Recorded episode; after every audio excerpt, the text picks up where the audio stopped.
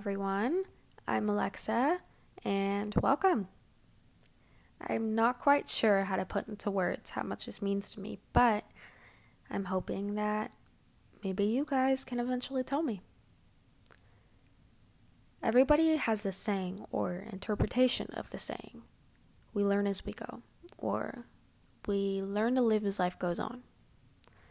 But I feel like there is a very big difference between learning how to live and learning to life. Everybody experiences life differently. We feel it differently. We view it differently. We we're taught it differently. But not everybody is taught how to life. I feel like learning how to life is realizing what life really is. Feeling, smelling, seeing, touching. Life. Without political views, without religious views, without anything. Just life.